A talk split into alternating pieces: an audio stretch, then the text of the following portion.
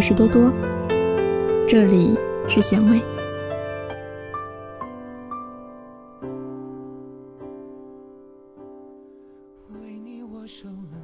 孩子，妈妈想你了，有时间给爸爸妈妈打一个电话。孩子，在外面不要太辛苦了，爸爸妈妈会担心的。我相信很多人都收到过父母发过来的这样一条信息。不知道从何时起，我们和父母的关系悄悄的产生了变化。我们不远万里离开家乡，独立生活，开始习惯自己去照顾自己，很久都不和父母联系。好像我们自己也能过得很不错。上班、加班、开会、陪客户吃饭、和朋友聚会等等，这些类似成年人世界的必需品，随着你年龄阅历的增长，他们也随之而来。你长大了，周边的世界产生了翻天覆地的变化，父母。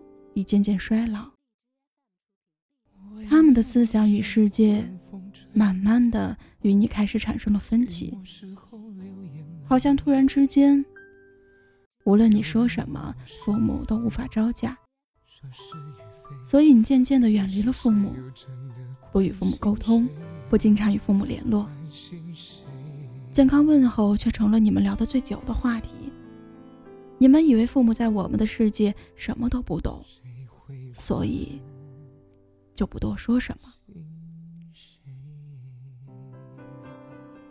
我的朋友可心是一个倔强的小姑娘，在学校里恋上了一个男孩，有点混，说话很愣，但是可心却偏爱他。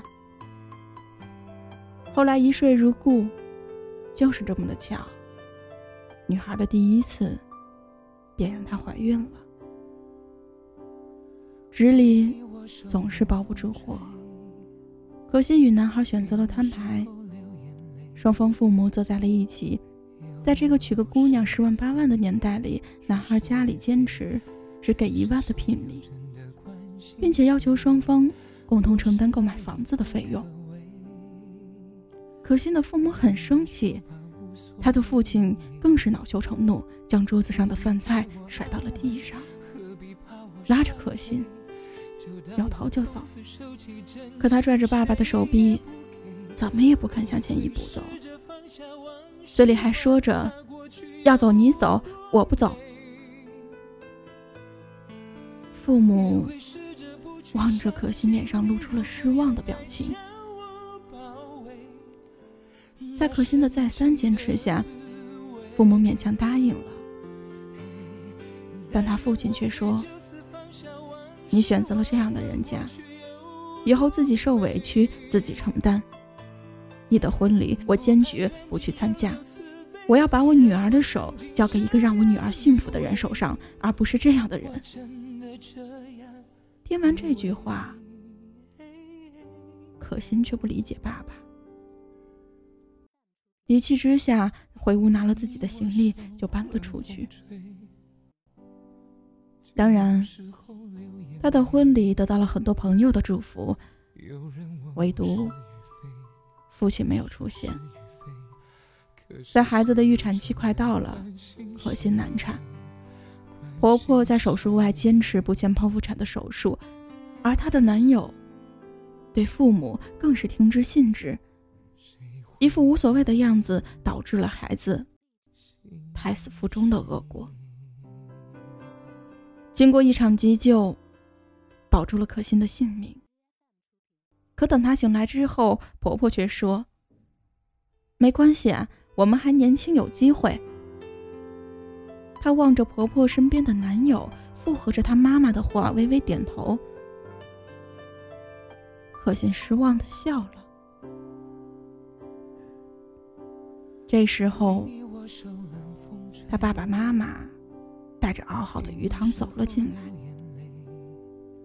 爸爸望了望他，说：“孩子，什么都别想了，爸爸给你熬了鱼汤，来喝点。”话音刚落，可心就崩溃了，眼泪夺眶而出。然而此时此刻，他才明白，他是需要自己的父亲的，需要自己的母亲，只有自己的爸爸妈妈在。他才能释放自己所有的委屈。出院后，他们办理了离婚手续。回到了家里，可心的父母如过去一样等待着孩子的归来。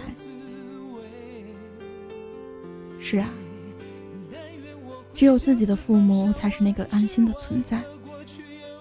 不论我们在外面闯了多大的祸，做了多少坏事。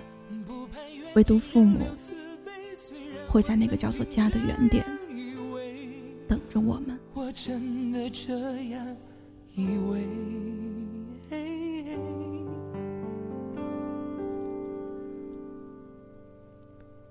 为你我手冷风吹，寂寞时候流眼泪有人问我是与非说是与非可是谁又真的关心谁？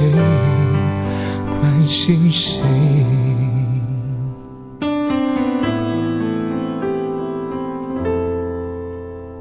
谁会关心